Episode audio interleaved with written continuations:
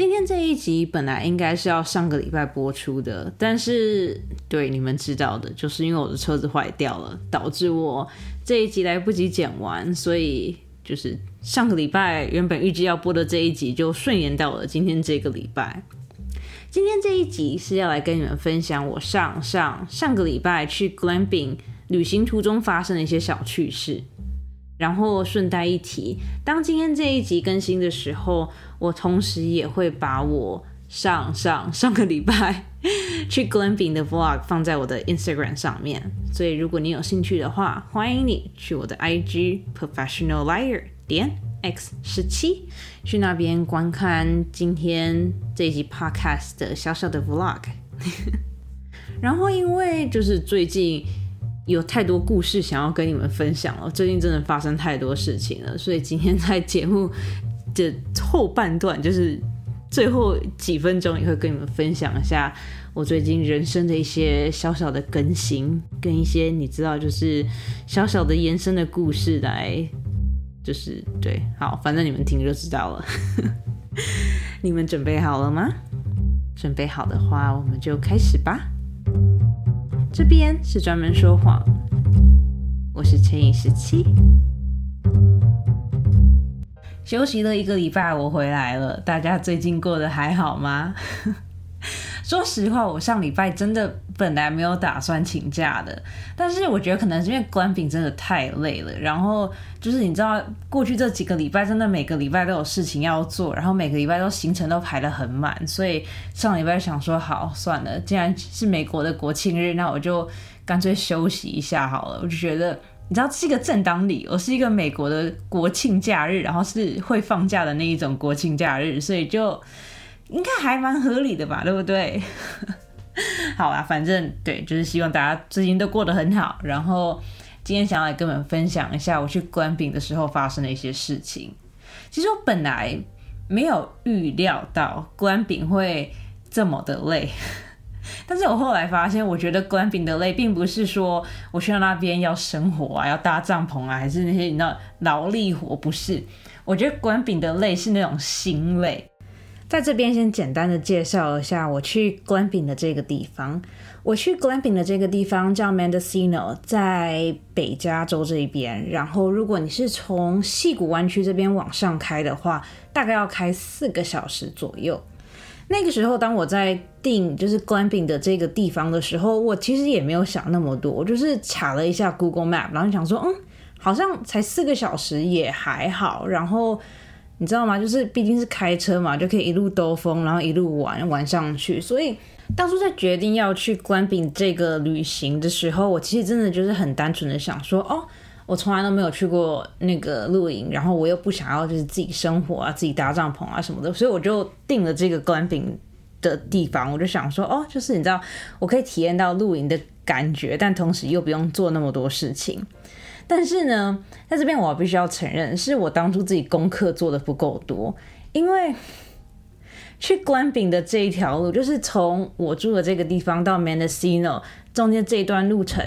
全部都是山路。然后偏偏我又是一个很容易晕车的人，所以当我们那一天开车，然后当我意识到我已经有一点晕的时候，我就开始努力的想办法让自己分心，就让自己不要那么专注在就是哦。这个路好绕哦，要不然就是哦，我好晕哦，就是我想办法要让自己去想些其他的东西。于是我就想说，好，那我就跟你知道正常，就是平常我的那个做法，就是我就开始看窗外的风景。但是偏偏那天是一个大阴天，就是虽然说我一边是海一边是山，但是那一天的海一点都不蓝，就是可能是因为真的是太。雾太大，然后天气真的太不好了吧？就是所有的海就是灰蒙蒙的一片，然后天可能是灰蒙蒙的一片，所以其实根本没有什么东西可以看。然后我就想说，好，既然我没有办法看海的话，那我来看山总可以了吧？然后我就把我的头就转到另外一边，想要去看山的时候，我就发现也没有什么山可以看，因为我们那个时候刚好是在一个像有点像悬崖的地方，就是一边是海，一边是山，然后。偏偏就是我们在开那段路的那一个区域，它并没有任何的绿色植物或什么，它就是单纯就是一片石墙，就是对，反正就是你们想象，就是如果当年把一个山破开来的时候，中间就是有很多灰色的泥土啊，然后石头啊，然后什么有的没有的东西啊，反正就是不是很值得看就对了。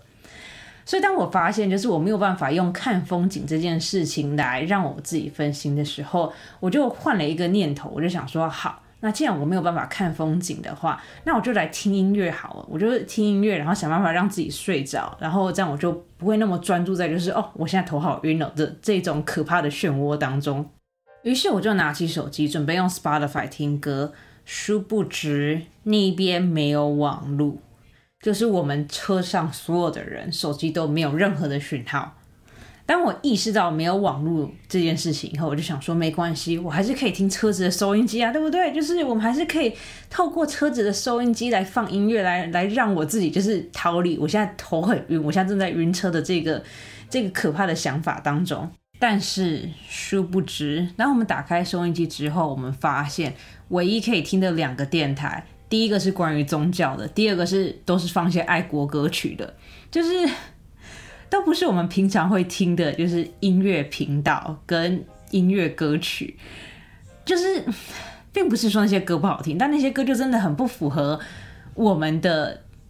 就是我们的喜好，于是我们就又默默的把收音机关掉了。然后那个时候我真的已经开始很晕了。我就跟在开车的朋友讲说，我现在真的很累，然后我现在真的觉得我快要吐了，所以我想要想办法让自己睡着。然后如果你等一下真的觉得很累，或是你想要你希望我跟你交换开的话，你再把我叫起来这样子。然后我在开车那个朋友就一副很有自信的跟我讲说，没有问题，你不要担心，就是安心的睡觉吧。就是你知道，等我们到以后我们再叫你。于是呢，我就很放心的睡着了。然后呢，就在我很就是很开心的，就是终于睡着了以后，其实我也不知道大概过了多久，但我就记得，当我睡着没有过很久，我就突然被在开车的那个朋友叫醒。我 我那个朋友，我真的不知道当当初到底发生了什么事情，但我就依稀的记得，就是我已经睡着了。然后当我睡得正好的时候，我就突然被一个人很大力的摇醒。然后在咬我的那个人就一边很大力的咬我，一边跟我讲说：“陈怡思琪，赶快起来！陈怡思琪，你赶快起来！”然后你知道吗？因为人在睡觉的时候，突然听到这种就是这么可怕的声音，然后又。体验到这么可怕的摇晃的那种动作，你一定会很紧张啊！你会觉得说，完蛋了，是发生了什么事情？就是是车子抛锚了还是怎么样？就是到底是怎么了？于是我就很惊恐的清醒了起来。然后当我醒来的第一件事情，我就是很就是很担心的看着我那个开车的朋友，我就跟他讲说，发生了什么事情？为什么突然把我叫起来？发生了什么事情？我们到了吗？就是你们你们懂吧？你们懂吧？就是你明明睡得正好，然后突然有个人很。用力把你摇起来，你一定是会很惊恐的啊！结果殊不知，当我醒来了以后，我就很很认真的问我那个朋友，就说发生了什么事情嘛。然后我那个朋友把我摇醒的话，就跟我讲说：“哦，没有啦，我只是觉得我自己快睡着了，所以我把你摇醒，希望你可以跟我聊一下天。”你知道吗？当我听到这句话的时候，我整个人就是又突然变得很不好了。我就觉得就是。我明明上一秒才跟你讲说我现在非常非常的晕，你下一秒就这样子把我摇醒，然后只是因为你觉得你快要睡着了。虽然说这也是一个很棒的原因，但是，好，对，就是这样子。可能是因为就是小睡一下真的有帮助到我吧。就是当我被我男朋友摇醒以后，我其实就没有那么的晕了，所以我就开始很认真的。跟我那个开车的朋友就是一起聊天啊，然后帮他看路啊，然后就是想办法让他不要那么的困。虽然说我们那天也没有很早出发了，但我那朋友就说他觉得他很困，然后他又不愿意跟我交换开，所以我就是陪他聊天。从我们家到 Mendocino 开车的途中会经过很多的小城镇，然后每一次我们看到很多很可爱的那种小建筑啊，或者是我们看到很多很漂亮的景的时候，我们都会停下来，就是下去大家拍个照啊，然后之后就是。清醒一下，让自己不要这么的累。然后呢，当我们就是一路往北开的时候，我就突然发现了一件事情，就是虽然说我知道现在油价很贵，但是山里面的油价真的特别特别的贵。因为在这趟旅程途中，我们一定要加一次油，所以我就开始在思考，到应该在哪里加油会变得比较好。然后那个时候就是在出发之前，我还一直信誓旦旦的跟朋友讲说，哦，如果我们有看到任何油，就是可能低于某个价钱的话，我们就一定要把在那边把那个油加满。结果殊不知，当我们开了三个小时，我完全没有看到，就是接近我们自己定的那个区域的那个那个油价。那个油价真的是，我每过一个加油站，我就看到它又涨了一点；每过一个加油站，它又涨了一点。到后来，我真的忍不住了，我就用一种很小心的语气问了我那个开车的朋友，我就跟他讲说：“你有发现，就是油好像越来越贵吗？”然后我那个朋友就也用很担心的眼神看着我，他就说：“对我每过一个加油站，我就一直在看那个油价。然后你有发现，就是现在那个油价已经……”想超过我们当初讲的那个范围了吗？然后那个时候我们两个人就开始很担心的看着彼此，我就心想说完蛋了，如果我们到格兰比那边才加油的话，我们会不会直接爆预算？于是我跟我那个开车的朋友，我们两个人就决定，我们要在下一个加油站，不管它的油价是多少，我们都要在那边加油。不幸中的大幸是，就是刚好下一个加油站的油价是比我们。看到的前两个加油站的油价还要便宜，所以那个时候我们两个就很开心，想说哦，你知道我们就是做做了正确的选择。我于是我们就很开心的把车子加满了油，然后就继续往上开。就这样子，我们来到了那天晚上要 glamping 的地方，然后我们就很自然的 check in 啊，然后山上真的是空气很好，然后树什么都很漂亮。我当我们到我们的帐篷的时候，那帐篷也真的是。完完全全跟我们在网络上面看到的照片一模一样，所以我从头到尾都很开心。然后因为那天晚上我们就决定我们要用一个那种像是萤火晚会的那种感觉，所以我们就跟那个关饼的工作人员问了一下，说哪边可以买菜，然后我们就决定一群人就是去附近的超市买东西。然后呢，当我们就是去超市买东西的时候，我们就发现说，哎，超市隔壁也有一间加油站呢。然后。我跟你讲，这个真的是我一个很不好的习惯。就当我看到加油站的时候，我就会很想要知道我们刚加油有没有加对。于是我就故意绕了远路，就想要走过去看一下那边的油是多少钱。我一开始去看油价的本意，本来是想要让自己觉得安心，然后想让自己觉得就是哦，还好我刚刚在那边有加完油，就是我本来是想要有这样子的心态。结果殊不知，关饼那边加油站的油超级便宜。就是那个价钱跟我们家隔壁的加油站真的是一模一样，完完全全没有，就是像我刚刚在路上看到那种可怕的价差。当我看到价钱的时候，我就有一点小小的傻眼，然后我就心想说：“完蛋了，这个价钱绝对不可以让别人看到。”然后正当我在这么想的时候，我另外一个朋友就突然从我的背后飘出来，然后那个朋友就跟我讲说：“哎，我们刚刚是加多少啊？因为这边的油好像跟我们家隔壁的油差不多价钱呢。”然后，因为我很不想要，就是旅行一开始就被我朋友知道我做一个很蠢的决定，我就跟他讲说：“哎，我们刚加的好像也是差不多这个价钱呐，我也忘记了，我们等下回去再看收据好了。”然后当下我就马上把我口袋里面那张收据把它揉烂，然后直接丢到一个垃圾桶里面，就想说不可以，绝对不可以让任何人知道我们刚加的油是多少的钱啊！好，反正事情就是这样子，然后。我们那天晚上就是在附近的超市，就是买了一些牛排啊，买了一些玉米啊、地瓜啊，然后就是做一个像小小的萤火晚会这样子，整体真的蛮温馨的，然后也蛮符合，就是我之前就是有点梦想中的那一种去，就是大家一起去露营的那种感觉。虽然到晚上真的很黑，但因为你知道，毕竟还是有一点灯，然后附近也还是有一些其他的。呃，露营的人，所以就是虽然说有点可怕，但是也不会到太可怕这样子。萤火晚会结束以后，就到要睡觉的时间了。虽然说我在网络上就已经有读到，就是山上的夜晚很冷，但是我真的没有想到会这么的冷。我们住的 glamping 的帐篷里面是有床的，然后床上面是有电热毯的。然后我在网络上读到很多的那个。评价都说电热毯要提前开，要不然晚上真的会很冷。然后那个时候我就有点不信邪，我就心想说，都已经六月底快七月，到底是能多冷呢？所以我就没有像网络上讲的，就是提前半个小时开那个电热毯。然后，Oh my god，那真的是一个非常非常错误的决定，因为晚上真的爆冷。我那天晚上盖了一个棉被、两个毯子，然后下面还有个电热毯，完完全全不够。而且我晚上还是已经穿着长袖长裤在睡，准备要睡觉了，但还是冷到我完全睡不着。直到后来，就是啊，我真的觉得那天晚上应该是翻来覆去了一个多小时，我才好不容易就是把自己包裹在一个就是我觉得还比较 温暖的情况下，我才好不容易睡着的。但第一天就大概是这样子，然后第二天我们就是按照我们之前排好的行程走。我们先去了一个叫玻璃海滩的地方。我觉得那个海滩很酷的点是，那个海滩上面不只有沙跟石头，它还有很多就是被海水磨磨得很平滑的那种玻璃。我觉得这有点像是台湾的那种海玻璃吗，如果印象中记得没有错的话。然后反正就真的很美，然后你就可以在沙滩上面看到很多，就是爸妈带着小孩子，然后就是拿这个小小的桶子，拿这个小小的袋子，然后在那个沙滩上面捡那些玻璃。虽然说把玻璃带回家是不合法的，但是我在那边有看到非常非常多人在捡玻璃，所以 你知道吗？就是好对。然后我超级喜欢那个沙滩的其中一个点是，那个沙滩上面有非常非常多非常非常巨大的岩石，然后这些岩石都是那种很容易往上爬的岩石。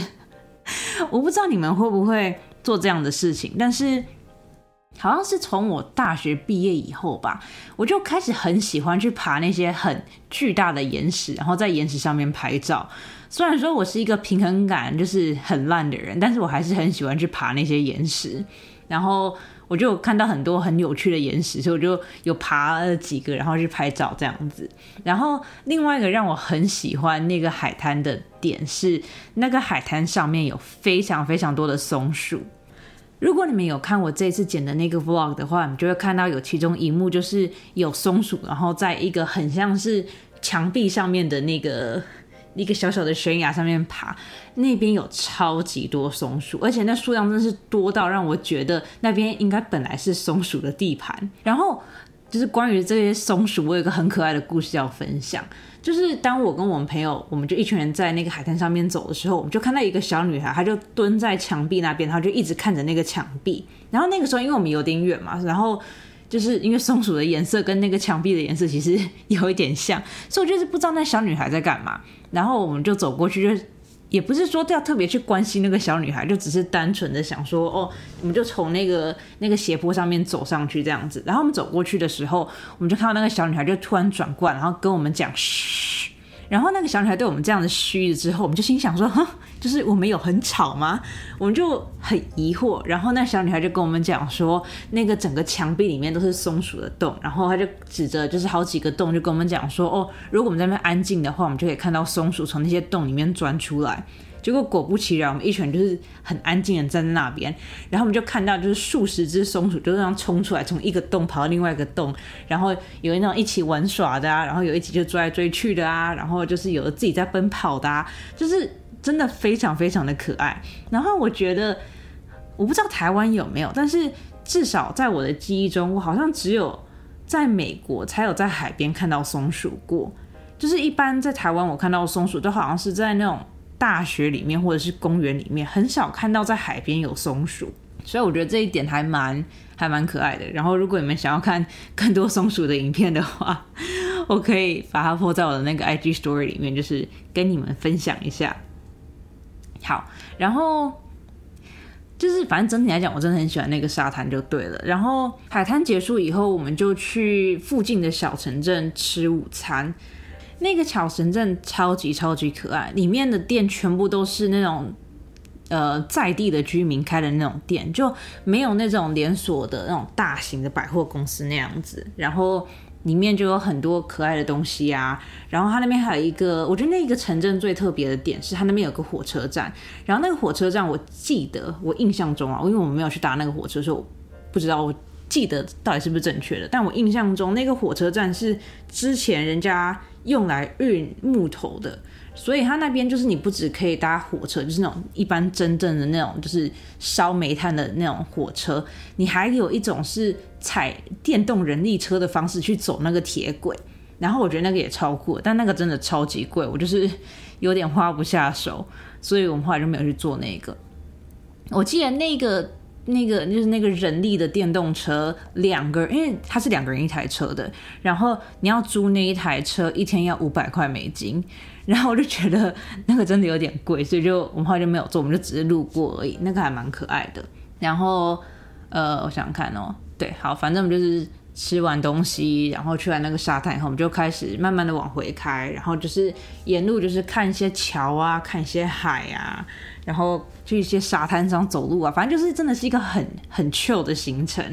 然后我觉得这一整个旅行让我最喜欢最喜欢的点是，因为那边真的，它不能说偏僻，它那边其实是一个观光区，就是真的有蛮多观光客去的。但可能是因为那边真的离就是比较大的城市太远了，所以那边的信号非常非常的差。所以我们就是。在旅行的这段期间，就虽然说大家都是疯狂用手机拍照，但是很少人会一直看他的手机，因为根本没有网络，所以你也根本没有东西可以看。你就算看的话，你也只是看你刚刚拍的照片或是刚刚拍的影片而已。所以就是多了很多可以跟别人相处的这种机会跟时间，我就觉得这点还蛮棒的。然后我觉得，总之就是第二天我真的非常非常的喜欢。然后。我觉得第二天让我最喜欢、最喜欢的一个点是，他给了我很多很多时间去思考，就是自己最近生活中发生的事情。我不知道你们会不会有这种想法，但是我觉得当我在城市的时候，我就常常会有一种就是啊，我的天要垮下来了啊，因为我这件事情做错，所以我就觉得啊，我的人生要毁灭了。虽然说这都是一个很夸张的讲法，但是。因为在大城市里面嘛，你身边的人通常都会把他们最好的一面展现出来，所以你就会变相的觉得自己好像很差，自己好像就是很糟糕，好像很不，就是比别人烂就对了。但是当我去了那个海边，然后当我就是看着那个海，然后看着那一片就是荒芜的草原，然后看着那个山的时候，我就发现其实自己好像也没有那么的糟，然后好像很多我觉得过不去的坎，好像其实。根本不是事情，就是我只要花一点时间，然后花一点精力，就一定是可以过去的。虽然说我可能没有办法像别人那样子走的那么快，或是处理的那么的好，但是我还是可以去做这些事情的。就算我这次不行，那我就再试一次就好啦。就是当你看着那片海，然后当你就是一个人站在那个荒芜的草原的正中间的时候，你就会发现自己其实非常非常的渺小，渺小到就是只要今天突然打了一场雷，或者是下了一场大雨，你可能就会整个人消失在这个世界上，然后完全不会有任何人发现。就是当我在那个草地上跟那个海边那边行走的时候，我就突然有这种感觉。我会这样子讲，是因为那边真的有非常非常多，就是空无一人的海滩跟空无一人的广场。虽然说它有路，但是它真的是完完全全就是没有人。就除非是，就如果今天是我一个人去的话，我真的可以一个人霸占那那一千亩的地，然后都完全不会有任何人来就是打扰我，就是。我不知道该怎么样形容，但是当我走下去，就当我下了车，然后当我就是看那片草原跟看那片海的时候，我就真的觉得就是，原来我真的这么的渺小。然后虽然说我一直把自己看得很重，但其实我在这个世界上是这么微不足道的存在。然后就是当我意识到这一点的时候，我就突然觉得自己好像可以放下很多，就是你知道自己心里的给自己的那种压力。我不知道你们会不会这样子，但是我觉得可能是因为我现在已经处在一个就是已经不能算是小朋友，但是还不能算是完全成熟的大人的阶段吧。我就常常会觉得自己我搞不清楚自己的定位在哪里，然后我就会给自己很多的压力。就某方面来说，这是一件很愚蠢的事情，但是我觉得。因为人都会有那种比较的心态嘛，虽然说我们从小到大就一直被教导说，就是不要跟别人比啊，你要跟自己比，才会有成长啊，然后就是诸如此类这种教科书上面的那种心灵鸡汤的话。但是我觉得人还是会不自觉的跟别人比较，然后就就就像我刚刚讲的，当我看到那片海，然后当我看到那一片大草原的时候，我真的觉得啊，你知道，真的不用跟别人比，因为其实。每个人来这个世界上真的都是孤独的。然后虽然说你可能觉得周遭的人都很厉害或者怎样子，但其实只是因为你刚好在那个地方而已。如果今天把你移到转移到另外一个地方，一个完全没有任何人的地方，你就会发现自己其实还是很棒的。然后自己其实是真的是一个很优秀的人这样子。哎，我们怎么会突然讲到这边了？好啦，反正反正第二天就是走这种温馨的路线就对了，就是那种远离文明病、远离手机，然后让自己的心灵疗愈、自我成长这种就是温馨的温馨的旅程就对了。哦，然后 讲到第二天，我有一件事想要跟你们分享，就是呢，我在这边郑重的跟大家就是分享 分享，我在这边郑重的跟大家提醒。如果你今天去到一个很厉害的地方，然后你请你的朋友帮你拍照的话，请你们一定要在当下检查照片。我会这样子讲，是因为当我们就是在往回开的路上，我们就有去一个景点，就是是我在网络上找到的，它是一个很大的很大的桥，然后它在一个国家公园里面，所以你进去是要入场要入场券的。然后我们就是如愿的，就是找到那个桥，然后我就请我朋友拍一张照片。然后我朋友就跟我讲说：“我跟你讲，我帮你拍的超好，整个桥都有在里面，然后你也整个人都在里面。”我就心想说：“哦，你知道吗？我相信我这个朋友，因为我这朋友也是有在玩摄影的嘛，我就相信他。”就殊不知，当我们开离那个国家公园，然后当我在车上我在检查照片的时候，我发现，就像他讲的。桥有在里面，我的人也有整个在里面，但是我那个人真的是小到我完全不知道我到底在哪里。就是你看到一个很大的桥，然后你就会看到前面有个像比蚂蚁还要小的人，就是一个小小的黑点站在前面。然后我看到那个照片，我就跟我朋友讲说：“这是你刚拍的那张照片吗？”然后朋友就说：“对呀，是拍的很棒，你看有沙滩、有桥、有天空，然后你也完全在里面，是不是超级棒的？”然后。那个当下我超级想要哭的，我就心想说还好我有自拍，要不然真的是，就是你要我现在跟开车的那个人讲说我要回头回去，然后再重新拍张照片也不行啊，因为如果我要再回去的话，我就还要再付一次入场券，就是是一个很不合理的、很不合理的要求啊！我跟你讲，我我发照片，我等下发照片，我发在我的 IG 上面，让你们就是评断一下那张照片是不是真的过分啊！真气死我了。好啦，反正对，就是请大家，就是不管你的朋友再怎么样称赞自己的拍照技术，请大家还是要在当场检查那个照片，因为 我真的就是因为这次旅行真的太晕了，我真的不知道我下一次什么时候还会去那个地方，所以我现在就是有点小小的后悔，但是毕竟我还有自拍，所以没关系。但你知道，就是 好，对，反正就是这样子。然后，然后我想想看哦。第二天就这样子，然后第三天就因为第三天我们一早也没有一早，我们十一点就要 check out 了，所以其实第三天也没有做什么事情，就真的是睡到自然醒，然后就收行李，然后吃那个那个 glamping 那边提供的早餐。哎，我有讲，我有分享关于 glamping 这边早餐的事情吗？好像还没有。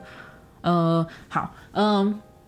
其实一般当你去露营的时候。正常美国的营地都是不会提供任何的食物的，但是因为这是一个 glamping，所以他就有提供一些早餐。就是他除了二十四小时都有热水跟热茶以外，他在早上的时候还会提供热咖啡跟热可可，然后还有一些就是那个那个叫什么啊？我不知道，等下我要我要查一下，我查一下它的中文叫什么。哦，有了，好，反正那个 glamping 的早上不只会提供咖啡跟热巧克力以外，它会提供。Greek yogurt 就是希腊优格、希腊酸奶，然后一些蓝莓啊、小水果啊，然后一些 granola，也就是像麦片那样子，但不是不是像啊，真的很难解释。好，反正就是就是麦片就对了，然后就这样子，就这样子。反正他就会提供这些东西，然后我们就是一群就是很悠闲的在那边吃他提供的早餐，很健康的早餐，然后看小朋友在追他们家的小狗啊，然后我就觉得哦，好疗愈哦，就是山上的生活真的好轻松哦，对，山上的生活真的好轻松哦，就是每天就是起床啊，然后就做工啊，然后吸收一些分多精，然后晚上天色暗了以后就睡觉，真的是一个很棒很健康的生活。好，总之我们就是收拾完行李，然后 check out 完以后，我们就准备开车回家了嘛。然后 我跟你讲，我这次开回去的路上，我又大晕车。其实我一开始真的还好，因为我们是礼拜一走的，所以礼拜一其实没有那么多的车。然后我就想说，好，我们就慢慢开嘛。因为就是你知道，我确实有点晕车，所以我一直跟朋友讲说，我要慢慢开，我就是不想要再晕车了。结果殊不知，那个时候。我当我们在慢慢开的时候，我们后面有一辆就是开车开超快的车，然后他就一直跟车跟得很近，然后路边又没有停车可以让我们停下让他先过。于是我开车那个朋友讲说不行，我不能就是让后面那辆车一直跟着我们跟那么紧，所以我的那个朋友就开始开车开很快，然后后面那台车也开始开很快，然后我们就整路用飙车的状态，就是开了全部的山路，然后就跟去的旅程一样，就是我就是从头晕到尾，然后我觉得那一整趟旅程。开车大概四个多小时吧，四三三个多三个多小时，快四个小时。我我清醒我清醒的时间大概只有二十五分钟而已，因为真的是太晕了。然后 好对，反正就是这样子。然后好，反正这个就是我，这就是我这次关饼的全部的旅程跟一些小趣事。我知道，其实这趟旅程也没有什么非常特别的事情，但反正我就是用跟朋友分享，就是旅行过后的心情跟你们分享嘛。就是对，好啦，反正对，呃，总体来讲，我其实还蛮推荐这种豪华的露营的，因为就像我。前几集讲的，就是真的不用准备很多东西，你就真的只要想办法吃，跟想办法自己就是用温暖就好了。但除此之外，真的什么事都不需要担心。然后通常那个园区都会很安全，所以如果你刚好是住在有关饼的地方，或者是你刚好有机会去那种就是人家已经帮你全部准备好，你只要人到了露营的话，就是大推荐一下。好，嗯。关饼的话题就大概先讲到这边，然后刚刚我在节目开头的时候，不是有说我有就最近发生很多事情要跟你们分享吗？在我在录现在这一段的时候，其中一件事情就是往我一个意想不到的方向发展了，所以我决定要把那个故事另外做一集，然后下个礼拜更新。所以我今天就先跟你们分享，就是关于我车子坏掉之后的后续好了。啊，好。我在上个礼拜已经有大概分享，就是我车子坏掉的过程了。所以如果你有兴趣的话，欢迎你去听我上礼拜那一集，我的车子坏在便当店门前的那一集。我要就连到现在，就是事情已经经过一个礼拜了，我还是信誓旦旦的跟我的室友讲说，我在未来半年之内，我是绝对不会再去那间便当店了，因为我真的觉得太丢脸了。就是 好，反正就是如果你有兴趣的话，欢迎你去听上面上个礼拜那一集。然后今天来先简单的跟你们分享一下，就是我车子坏掉，然后车子好不容易拖回我家的后续好了。嗯，我上个礼拜应该有简单的讲到，就是就车子坏掉嘛，然后后来我们就请拖车公司的人帮我把我的车就拖到我们家门口的那个停车场那边，然后因为。因为我车子是完全发动不了的状态，所以我就很紧张。因为我车子完全发动不了，所以如果我要把我的车子牵去修的话，我就必须要再找一次拖车，然后要找到一个就是刚好我车子拖过去的那个修车厂，他那边是可以容纳拖车的，或者是他有办法把我的车子从拖车上面用下来，然后放到就是修车的那个地地方的。所以其实。就是要找到符合这样子条件的修车厂，要么就是很远，要么就是他们可能已经满了，或是价钱上可能就是有一点小小的不合理。所以当我车子坏掉的隔天，就当我起床以后，我就一直在思考，说我到底要怎么样修车。然后在美国，其实有一种服务是，你可以在网络上预约，然后修车公司的人会直接到你们家来帮你修。所以那个时候我本来是打算选择这个服务，但是。如果我要选择这个服务的话，有个很大的问题就是，我其实不知道我的车子到底是出了什么样的状况。虽然说那个网站上面它也有其中一栏是它可以过来，然后帮你就是呃检查车啊，然后告诉你车子是怎么样的状态啊，但是光是他来这一趟就要两百多块美金。然后这还不包含任何的修车，他就真的只是单纯的到你们家来帮你看你的车子的状况而已。所以如果我要请他再修车的话，我还要再另外再花一笔钱，然后再叫一批新的人来帮我修。所以就是你知道那个 那个账单就是可能会有点可怕，因为他光是来帮你看车就要两百块了。然后如果我的车刚好就是你知道出现一些就是比较大的问题的话，就会对那个那个账单就会有点可能会有点可怕这样子。所以在那个时候，我其实是倾向于就是找拖车，然后把我车子拖到修车厂，然后就把我车子丢在那边，然后等修车厂的人有空的时候再帮我修。我其实本来是打算采取这样子的方式，但是因为不管我怎么看，就是感觉修我这台车的这一趟下来，我就是我在网络上自己估价，并不是说真的有人帮我估价，但是我在网络上自己这样算算算，就是走完这一趟流程至少要八百块美金跑不掉，八百块美金呢，就大概是。刚要八三二十四，就大概是两万四、两万五台币这样子，就等于说我修这一台车就要花两万五，然后我就真的有点花不下手，因为前一天我已经在拖车上面就已经花了一百五美金了，就你知道吗？就整趟下来我可能要花将近一千块美金，也就是三万块台币，就这个账单真的是 我真的有点吞不下来，所以呢，我就。一直在网络上搜寻，说有没有什么其他的方法可以来检查我的车，就至少让我知道我的车到底是出了什么样的问题，然后让我自己有可以有个心理准备，这样子。就这样子，我就是一边在网络上搜寻，然后一边在跟室友讨论要怎么样修车的时候，室友就跟我讲说，他其实有一个工具是可以测量那个电池的电压的。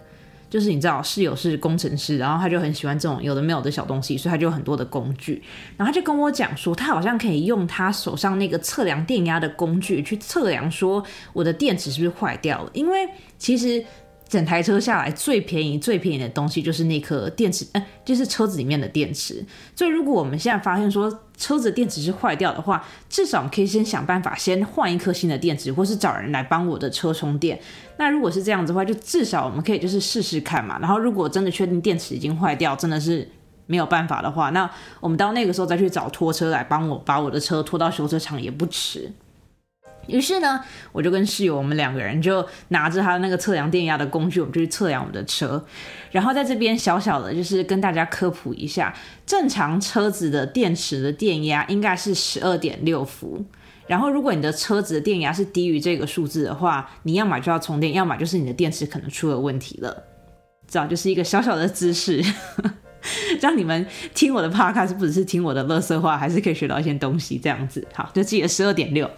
好，反正我们就拿着室友的那个测量电压的工具去测量我的车，然后我就发现我车子的电压是十一、十一点二还是十一点四吧，忘记了。然后当我们尝试想要发动我的车子的时候，那个电池的电压会直接掉到四，也就是远远低于正常应该要有的数字。然后我们就心想说，好，那现在我们知道就是电池里面的电压可能不够，电池里面可能已经。不够有不够多的电，电池里面的电已经不够了。然后我们就想说，好，那要不然我们就再叫一次道路救援，然后请道路救援的人来帮我们的车子充电，然后顺便跟他讲说，哦，有可能是电池坏掉。因为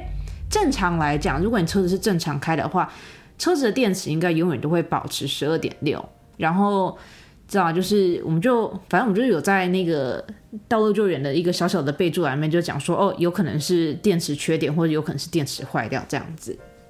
于是我们就在礼拜三的时候叫了道路救援，然后道路救援的人一来，我们就跟他讲说哦，我们车子上个礼拜五就是想要开，然后后来就发现它没有办法动了。然后那个道路救援就说好，那你就先把那个车子的引擎盖打开，我们就把车子引擎盖打开，就后来。那个道路救援的人一看到我的电池，他就马上大骂了我一顿。他就跟我讲说：“你知道一般正常电池的寿命是三到五年吗？你知道你的电池有多旧了吗？你的电池就已经这么旧，你电池死掉也是应该的。”然后他就开始跟我讲很多就是关于电池的小知识。然后其实我只有听到前面两句，就是电池正常寿命是三到五年，然后我的电池已经超过这个寿命了。我就听到这两句话，我就心里在想说：“哦。”所以有可能真的是电池坏掉哎，那如果真的是电池坏掉的话，搞不好再换一个电池就好了。就是虽然道路救援的人一直很努力的想要告诉我关于电池的一些小常识跟小知识，但是我心里想的就只有就是哦，我可能不用付那么多钱这件事情，就是一个很不受教的人。好，反正呢，我就我们就看就看了一下车嘛，然后。道路救援的人就开始帮我换电池，他在换电池的途中也开始就是跟我分享一些他在工作上面的一些小趣事，然后他就跟我讲说，有些比较高级的 B N W 或者是保时捷，他们车子的电池其实是在那椅子下面的，所以如果你今天是开那种车，然后你的电池坏掉的话，你有可能会需要把你整个那个车子里面的座椅先把它拆出来，你才有办法换电池。然后，反正他就开始跟我分享一些很多有的没有的小故事。然后，虽然说他很努力的跟我分享，然后我也很努力想要跟他聊天，但是我心里想的就只有就是哦，我好像不用付那么多钱了，哦，我的车子好像有救了。就是 我知道一直讲钱是一件很很虚伪，然后很很肤浅的事情，但是我真的不想要，就是花一千多块美金来修我那辆车。好，然后。反正不幸中的大幸就是，当道路救援的人帮我把电池换完以后，我的车就可以正常发动了。然后，当我的车可以正常发动以后，就是我们就有测量电压啊，然后就是他还有帮我做一些其他的检查，然后发现一切都已经 OK 以后，就是我就很开心的付了钱，然后我的车子就复活了，拍手拍手拍手拍手！啊，对，然后反正我车子就复活了，嗯。我想想看哦，对，就是 这就是我我车子坏在便当店前面的那一集的结局，就是我付了钱，然后我只付了电池的钱而已，然后其实电池的钱没有那么的贵，就是跟其他东西比起来的话，电池真的是最便宜的东西，然后反正就是换完电池的钱，然后被教育了一下，然后就你知道我车就复活了，所以啊，不幸中的大幸，真的是。在这边还是要贴心的提醒大家，如果你今天有车，不管是汽车、脚踏车、摩托车，还是电动车，还是一些有的没有的其他的车，都请你们要定期检查，然后知道每一个零件它们的正常寿命是多少，不要像我一样车子坏在便当店前面，然后被人围观两个小时，好吗？啊，今天这集好长哦。然后，嗯。对，反正我觉得今天应该讲到这边就差不多，因为今天这里真的太长了，我等下又要剪很久。呃，对，反正今天这集好像大概就是这样子，是一件是一集很很多故事的一集。嗯，对，就是这样子，就是不幸中的大幸，就是还好我的车子没有坏在关饼的时候。然后另外一件不幸中的大幸就是，虽然说我车子坏掉，但它是坏最便宜的那个零件。就是你知道，拍手拍手拍手拍手，好啦，对啊，反正我有点不知道今天这集该怎么结尾，因为今天这集 我是分好多天录的，所以 我觉得我等下回去重听一下，我要确保一下我的故事都有连贯。但好，反正大概就是这样子。然后在这边先小小的预告一下，我今天本来要跟你们分享另外一个故事，好了。不知道你们还记不记得，在六月中的时候，我有更新一集叫做《人生第一次跟朋友绝交》。我在那一集里面就是讲到我跟我的一个朋友叫朋友 J 的人绝交的经过，然后就是反正里面就分享了很多朋友 J 很夸张的事情。各位，朋友 J 回来了，他非常不要脸的回来了。然后你知道，就是一开始当我在录今天这一集的时候。就是本来只有发生前面一点点小事情，我就心想说，哦，反正就是一件小事情而已，我就把它跟关饼这一集全部连在一起跟你们分享就好了。但是到今天，就是 我今天我录这一集的最后一天，就是这段时间发生的太多，就是让我跌破眼镜的事情。他又讲了很多，就是让我没有办法接受的话。然后因为真的太多事情可以跟你们分享了，所以我决定把它特别做成一集，然后下礼拜会。下礼拜会上，所以 就是请大家期待一下 下个礼拜的更新。这有点像是老高的那一种，就是我们下一次再特别做一集来讲这个话题的那种感觉。好啊，对，反正就是这样子。我下礼拜就会跟你们分享朋友圈后来又干嘛了，这样子。啊，他真的是一个很神奇的人，我真是没有办法理解。但好了，随便啊，反正人生就是这样子。好了，不管怎么样，今天这一集。很长，但我觉得我们可以就讲到这边就差不多了。嗯，在这边还是要贴心的提醒大家，现在是暑假，我知道大家都会出去旅行、出去玩什么的。我希望你们在出去旅行、出去玩之前，都可以检查好自己周遭的电子产品，不管是手机也好，还是车子，还是你知道有的没有其他东西，我都希望大家可以检查好。确保说功能都是正常的，确保说如果有一天在一个紧急的情况下，你想要使用它的话，它是可以使用的。就是用一个过来人的经验，请你们大家小心这样子。哦，我到现在还是没有办法想象，如果我今天车子是坏在关饼的那个地方，会有多么的可怕。就是啊，对，好，对，好，反正就是这样子，就这样子，还好，还好，事情没有在那个时候发生。好啦，反正事情就是这样子。然后就像刚前面讲的，如果你对我去 glamping 的 vlog 有兴趣的话，欢迎你去我的 IG 或是 FB professional liar 点 x 十七去那边观看那一集小小的 vlog。然后也欢迎你去那边留言给我，跟我分享你的想法。嗯，然后如果你真的很懒得打，就是刚那一长串账号的话，也欢迎你去底下的资讯栏那边点击连接，或是直接复制贴上。我也不确定你现在在哪一个平台，但是我确定他们都可以复制贴上。然后如果你现在刚好在 Apple Podcast 或是 Mixer Box 上面收听的话，也欢迎你在底下的留言区那边留言给我，告诉我你们的想法哦。好啊，那我们今天就差不多讲到这边啦。在这边再次提醒大家，出去玩一定要注意安全哦。好啦，这边是专门说谎，我是乘以十七，我们下个礼拜见喽，晚安。